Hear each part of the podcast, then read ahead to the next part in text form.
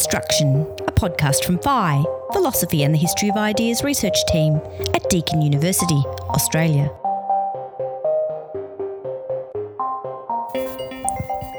Welcome to Deconstruction. I'm Associate Professor Patrick Stokes.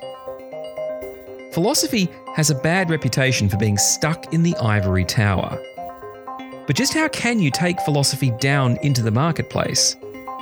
And what will you find when you get there? On this episode, Dr. Valery Vinogradovs shares his experience with public philosophy.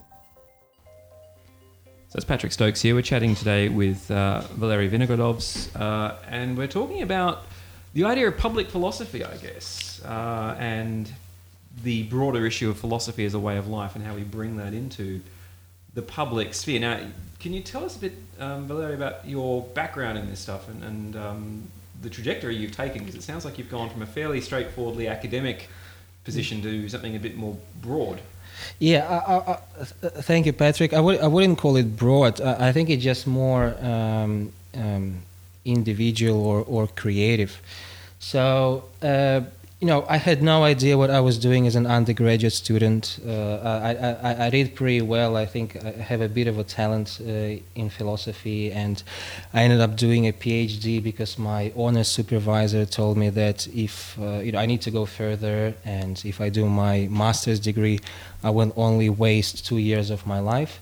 So I found I found I found that uh, statement to be rather compelling. So I came here to Melbourne, uh, and th- thanks to Richard Hamilton, who was my honor supervisor, and uh, I did um, PhD at La Trobe University. But I was I was never satisfied just with kind of embarking on uh, you know a large scholarly project. Uh, I was always really really interested in teaching.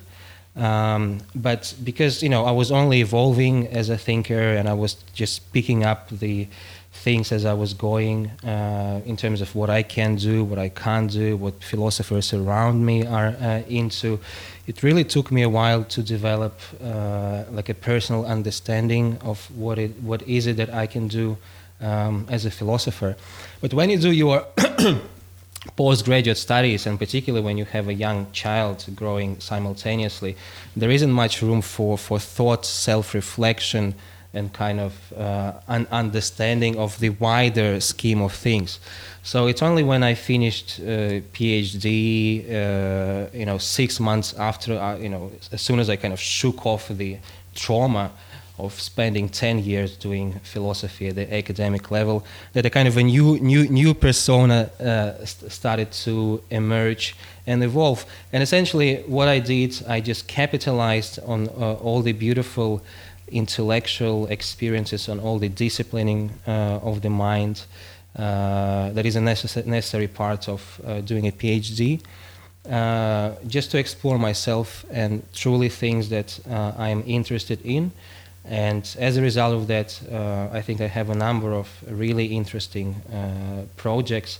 And setting aside my engagement with, uh, you know, Deakin University, for which I'm very, very grateful, uh, there are a number of things that I have explored, and they have opened up uh, endless possibilities in the future as well. Cool. So tell us about some of these projects, then. What, what are some of yeah. So uh, some of the things that I, wa- I wanted to say, uh, you know, what, is really important is that, uh, you know, the, the, training that we get as uh, philosophers at, at, the tertiary level uh, is incredible, and it's certainly uh, worth the shot only because, uh, only by means of, you know, a systematic engagement with difficult ideas, trying to understand, trying to interpret, trying to imagine things of your own that you kind of realize what our minds and what, what we are capable uh, of. So that was like a necessary condition for uh, you know an uh, emerging philosophical persona uh, so to speak. And uh, you know, philosophers do two things essentially, I, I believe, and uh, I'm, I'm, I'm, more an adherent to kind of a classical definition, in that you know, philosophers they are teachers of wisdom, essentially, and uh, you, you can teach the wisdom by uh, writing books, uh, writing articles, writing you know literary, critical, cultural criticism, and you teach so. Um, uh, philosopher is a teacher of, uh, of wisdom. And um, in this way, you know, there are many parallels between what I do outside of uh, the academy and what academic philosophers do. In that, you know, I teach and I write uh, as well.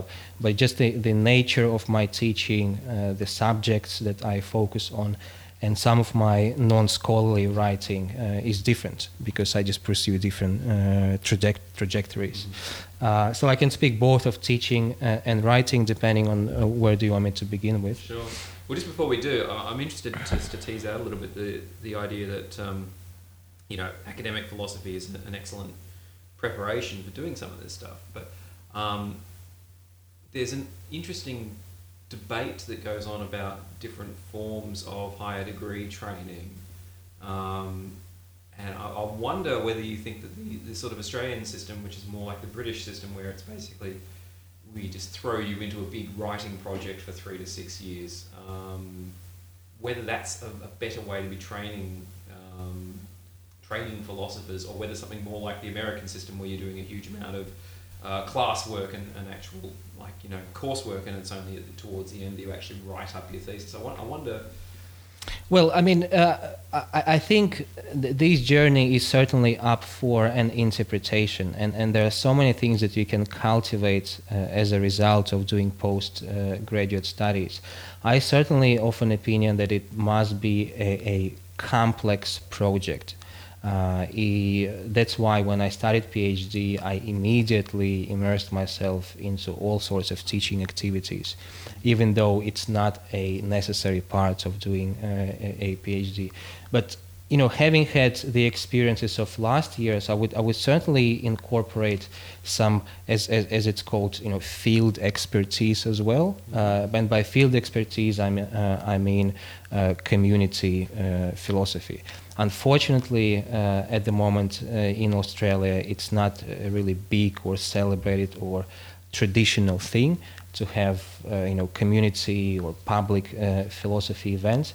But if if it was the case I can certainly see multiple uh, benefits of uh, participating as, uh, in those as a postgraduate student because you just meet a diversity of people that you wouldn't meet otherwise in a tertiary environment. Sure. And this is very good for judgment, essentially. Okay. Yeah. Do you think that's changing at all, or are we still pretty much where we were 10, th- 15 years ago? I think we're ready. Mm-hmm. This is what has changed. What has changed is the readiness. I think there is a lot of uh, hunger for philosophical uh, thinking in the society, simply because you can't be satisfied with, uh, you know, the uh, information we get from mass media, uh, however reputable uh, it is. Philosophy is, you know, an individual pursuit of, of, of truth, or not rather than post-truth and it it, it, it, it requires uh, a dialogue with with people like like, like what, what we do now mm. and uh, you know philosophy is the kind of the cornerstone uh, cornerstone of this approach sure yeah I mean it seems like it's um, it's been very haphazard in Australia I mean there's there are some things I mean I'm full disclosure I'm, I'm the co-convener of the media committee for the Australasian Association of Philosophy and we are working on trying to get more philosophical commentary into the media and, and try and make philosophy more visible that way. But as you say, there's also stuff on the community level that's that's important. My, my sense is that philosophers are doing a bit more of that than they used to be, but I think in some right. ways there aren't necessarily the institutional um, rewards for doing that that you might get for other sorts mm. of uh, more traditional scholarly activity? Yep.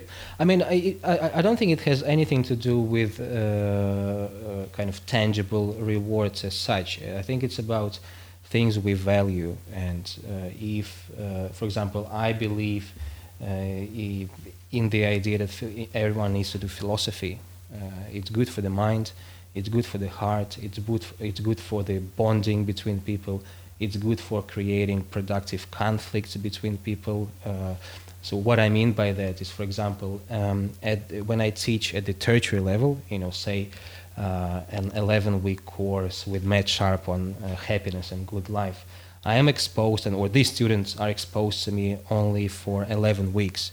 So I see them once a week for two hours, and by the end of the course, uh, I know their names and roughly I know where they come from. When they do, when you do philosophy at the community level, you end up knowing people for years. Um, people start opening up, and people are much more prepared for sharing their thoughts, and they are vulner- vulnerable uh, in a kind of comfortable way. They're happy to, happy to open. They're happy to exercise judgment. They're open to experimenting with imaginative activities. These are some of the things that are simply impossible uh, to, uh, to accomplish because of a certain ways educational activities are structured. You know, 10 weeks is just not enough to prepare for that. Sure.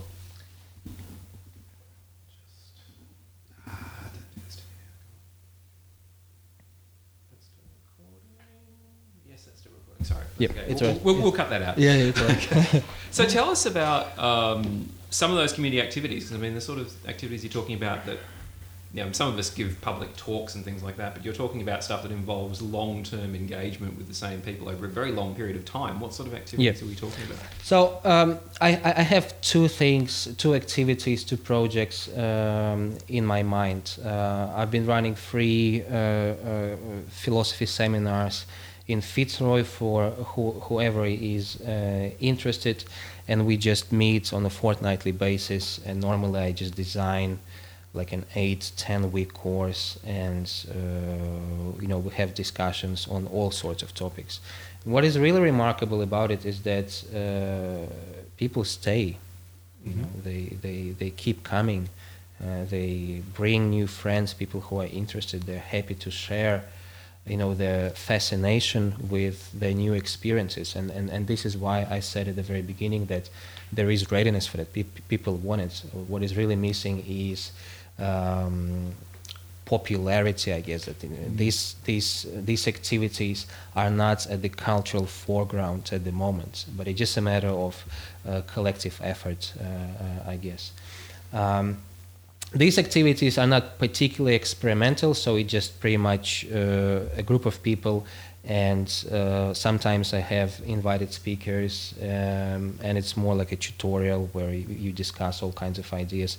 And my role out there is just to guide or f- facilitate discussion. But it's a real discussion. This is what I want to emphasize. It's not that you are trying to kind of draw ideas out of students. No, students are already ready. You present material, and they are excited. Their minds are animated, and they're ready to engage. So why don't I ask then, how, how has the attention you paid to pedagogy as, as, um, as you said, as an art form, um, which is something that academics, I think, probably don't spend a lot of time thinking about, unfortunately. We are sometimes told that we are dual professionals, that we're simultaneously both teachers and researchers, and these are two different professions, and we have to do both of them uh, well. We don't spend a lot of time thinking about it. How has that informed not just your public philosophy work, but also your scholarly work? How has that fed Yeah. back into your, your writing, both scholarly and non scholarly? Yeah, excellent. Uh, uh, as, as far as my scholarly writing goes, it just affects the um, uh, some of the themes I am concerned with. So one of my writing uh, projects is, for example, an reinterpretation of the uh, Enlightenment idea of a pedagogue, of an uh, ultimate teacher. So this, uh, so it's just concern. It just has to do with me trying to understand what it would be uh, what would be the ideal of a teacher, for example, under the Enlightenment standards of Immanuel Kant, uh, for example. But at the same time, it als- always has a kind of a practical implication for me. The only reason why I want to explore that so that I can synthesize these insights with my actual life, with my actual pedagogical activities. And what is more, not only with that, also with uh, the way I engage with people, with the ways I engage with my son. I mean, I'm, I'm not only uh, you know a father of my son. I'm, I'm also his primary teacher. Uh, so it uh, you know really seriously reflects on on the way I uh, engage with people uh, around me, and uh, uh, you know all these philosophical doctrines are really essential for um, my self understanding in this regard. As far as non scholarly work is concerned, this is where things become a little bit more interesting. and it is because um, if we talk about pedagogy as art, there is no art without experimentation. There is no art without an individual attempt to break free and break away from the established norms. So with writing, um, uh, you know, there are a number of uh, uh, projects that uh, have already been submitted, and I'm working on. And um, one point also I wanted to emphasize to kind of prepare you for what I'm going to read uh, is that having finished or having studied philosophy at the tertiary level, the main thing is that, at least for me, is that you actually become interested in all sorts of topics. So instead of you know there's this idea that you know you do PhD and then you focus on a particular subfield or a subfield within subfield. Uh, uh, I uh, wholeheartedly oppose this attitude, and uh, because I think you know we, this way you create a cyclopes rather than uh, a philosopher. I think we prepare ourselves just to be you know intimately interested in all kinds of topics. And therefore things I write on uh, they're so diverse in terms of uh, you know area of or field of interest or uh, I don't know a subfield doesn't matter. And when I write them uh, I write them in a non-scholarly way. It's always uh, experimental and it's always provocative so at the back of my mind I always have the reader you know the what what the reader, what would be readers' assumptions about the topic that I'm presenting.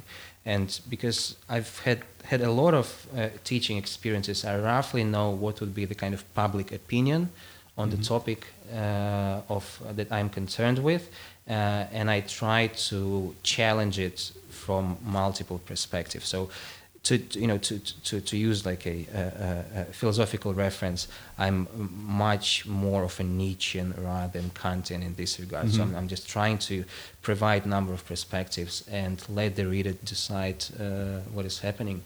So what I would like to do now, if it's a, if it's okay with yeah. you, Pat, you know, the, the, uh, there are two pieces that I've been really uh, uh inspired by in, in last month. So normally, what happens an idea comes to my mind or, or something happens, uh, uh, some, there is a, some sort of cultural event, and normally it just pisses me off. You know, normally I just feel a, some sort of uh, sentiment uh, of frustration, or I feel anger or indignation, and I use writing and then teaching. I often incorporate my uh, writing ideas in my teaching classes, just to figure out why why why do I have this mm-hmm. Uh, sentiment. And there were two kind of uh, topics that I've been uh, baffled by or inspired by in the last uh, month.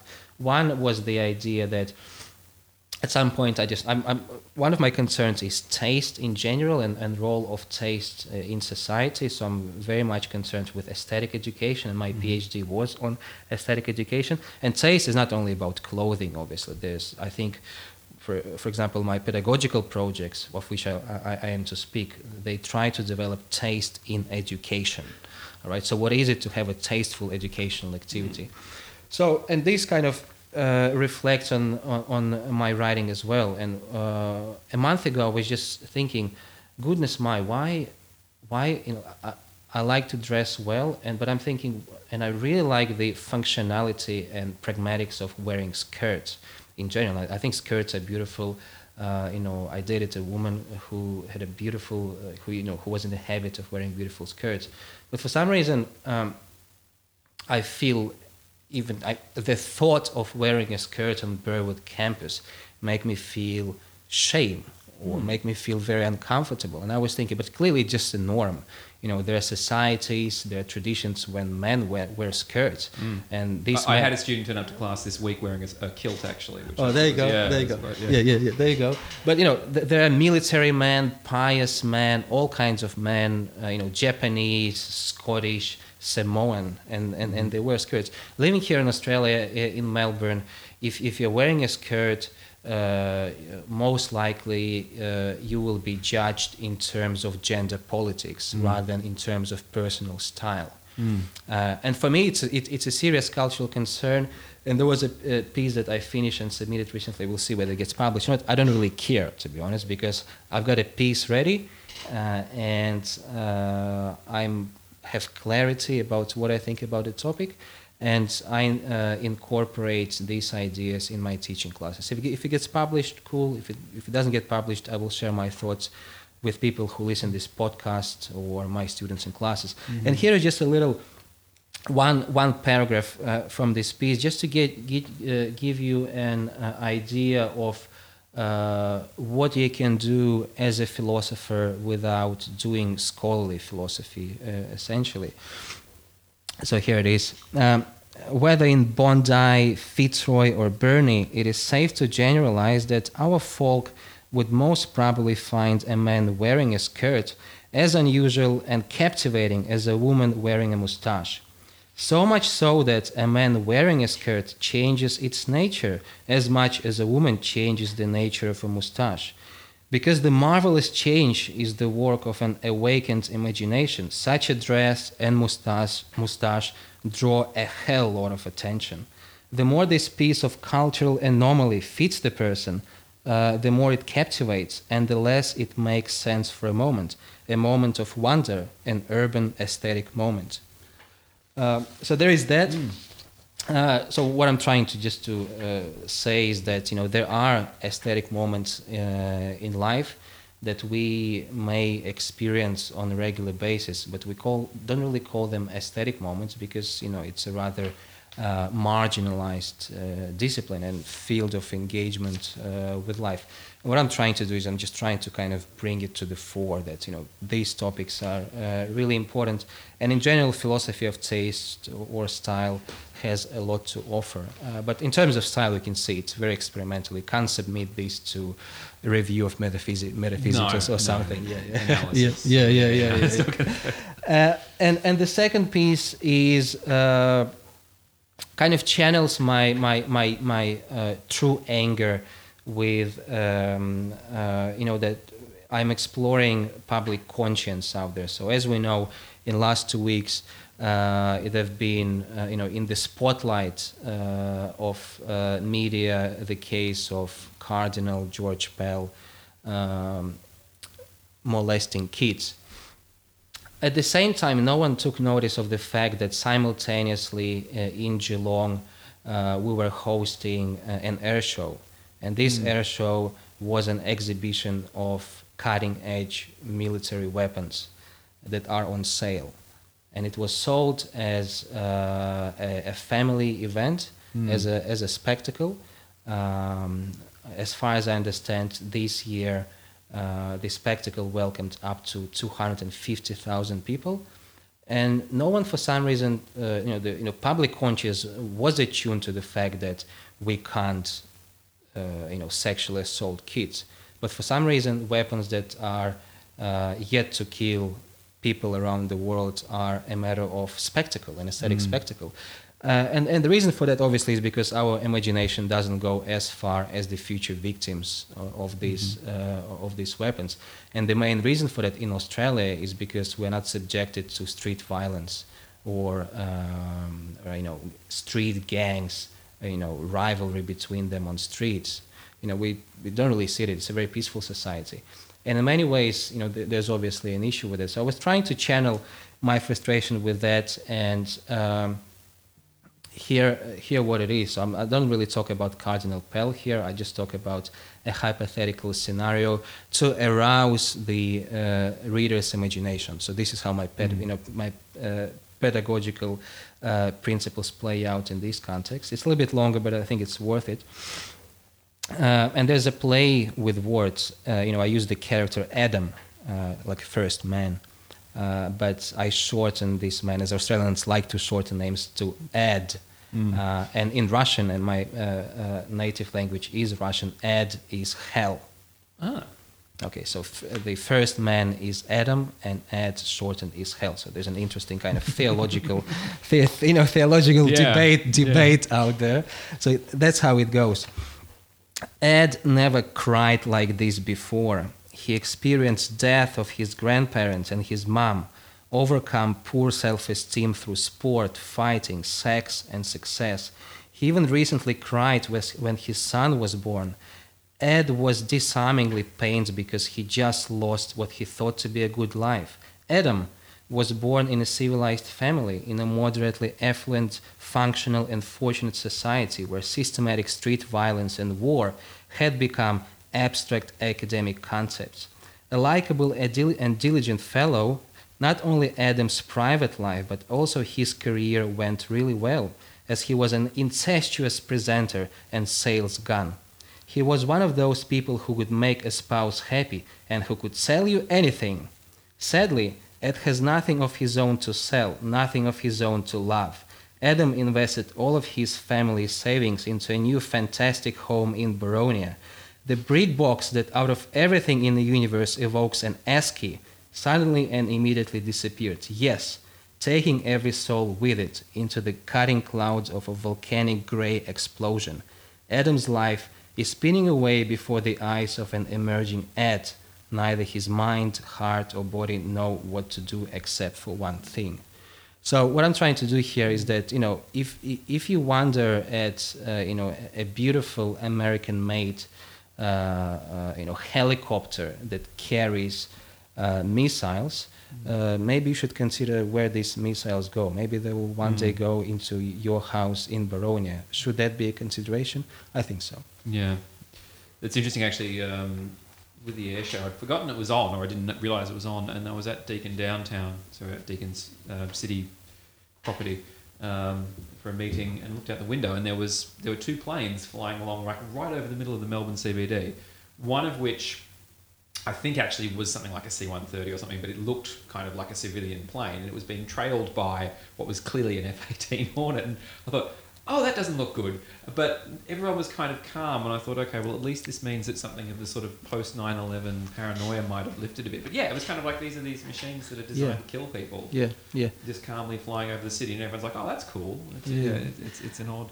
Yeah, but it, it's an object of wonder. Mm. It's it's you know it, it's paradoxical because because it's an object of peaceful military wonder and it just it, it just strange mm. we are so accustomed you know the most hazardous or the most uh, disturbing noise we can hear from the clouds is you know spring thunderstorms but it's not too difficult to imagine you know these you know flying weapons mm. actually functioning and doing what they're made for mm. up in the sky sure. above the Melbourne. And I, I mean, that, at least in in that case, you're talking about weapons that haven't actually um, been used in anger yet, yeah. so to speak. Yeah. Um, but I remember years ago um, being at uh, Edinburgh Castle and looking at there's an enormous siege cannon called Mons Meg that they have on display there. Mm. And you meant to sort of go, oh wow, look how big that cannon is, isn't it interesting? And I remember looking at it thinking, how many people has this killed? Um, hundreds of years ago, people that obviously will never know anything of, will never know anything of who they were or, or how they lived. But you know, I remember looking at it thinking, it's it's very odd that we're being invited to, mm. you know, have this wow, look at that sort of reaction to mm. something that was designed explicitly to kill and that mm. has done so. Mm. Unlike, say, an Australian F-18, which maybe will never see action or, or whatever. Yeah. But yeah.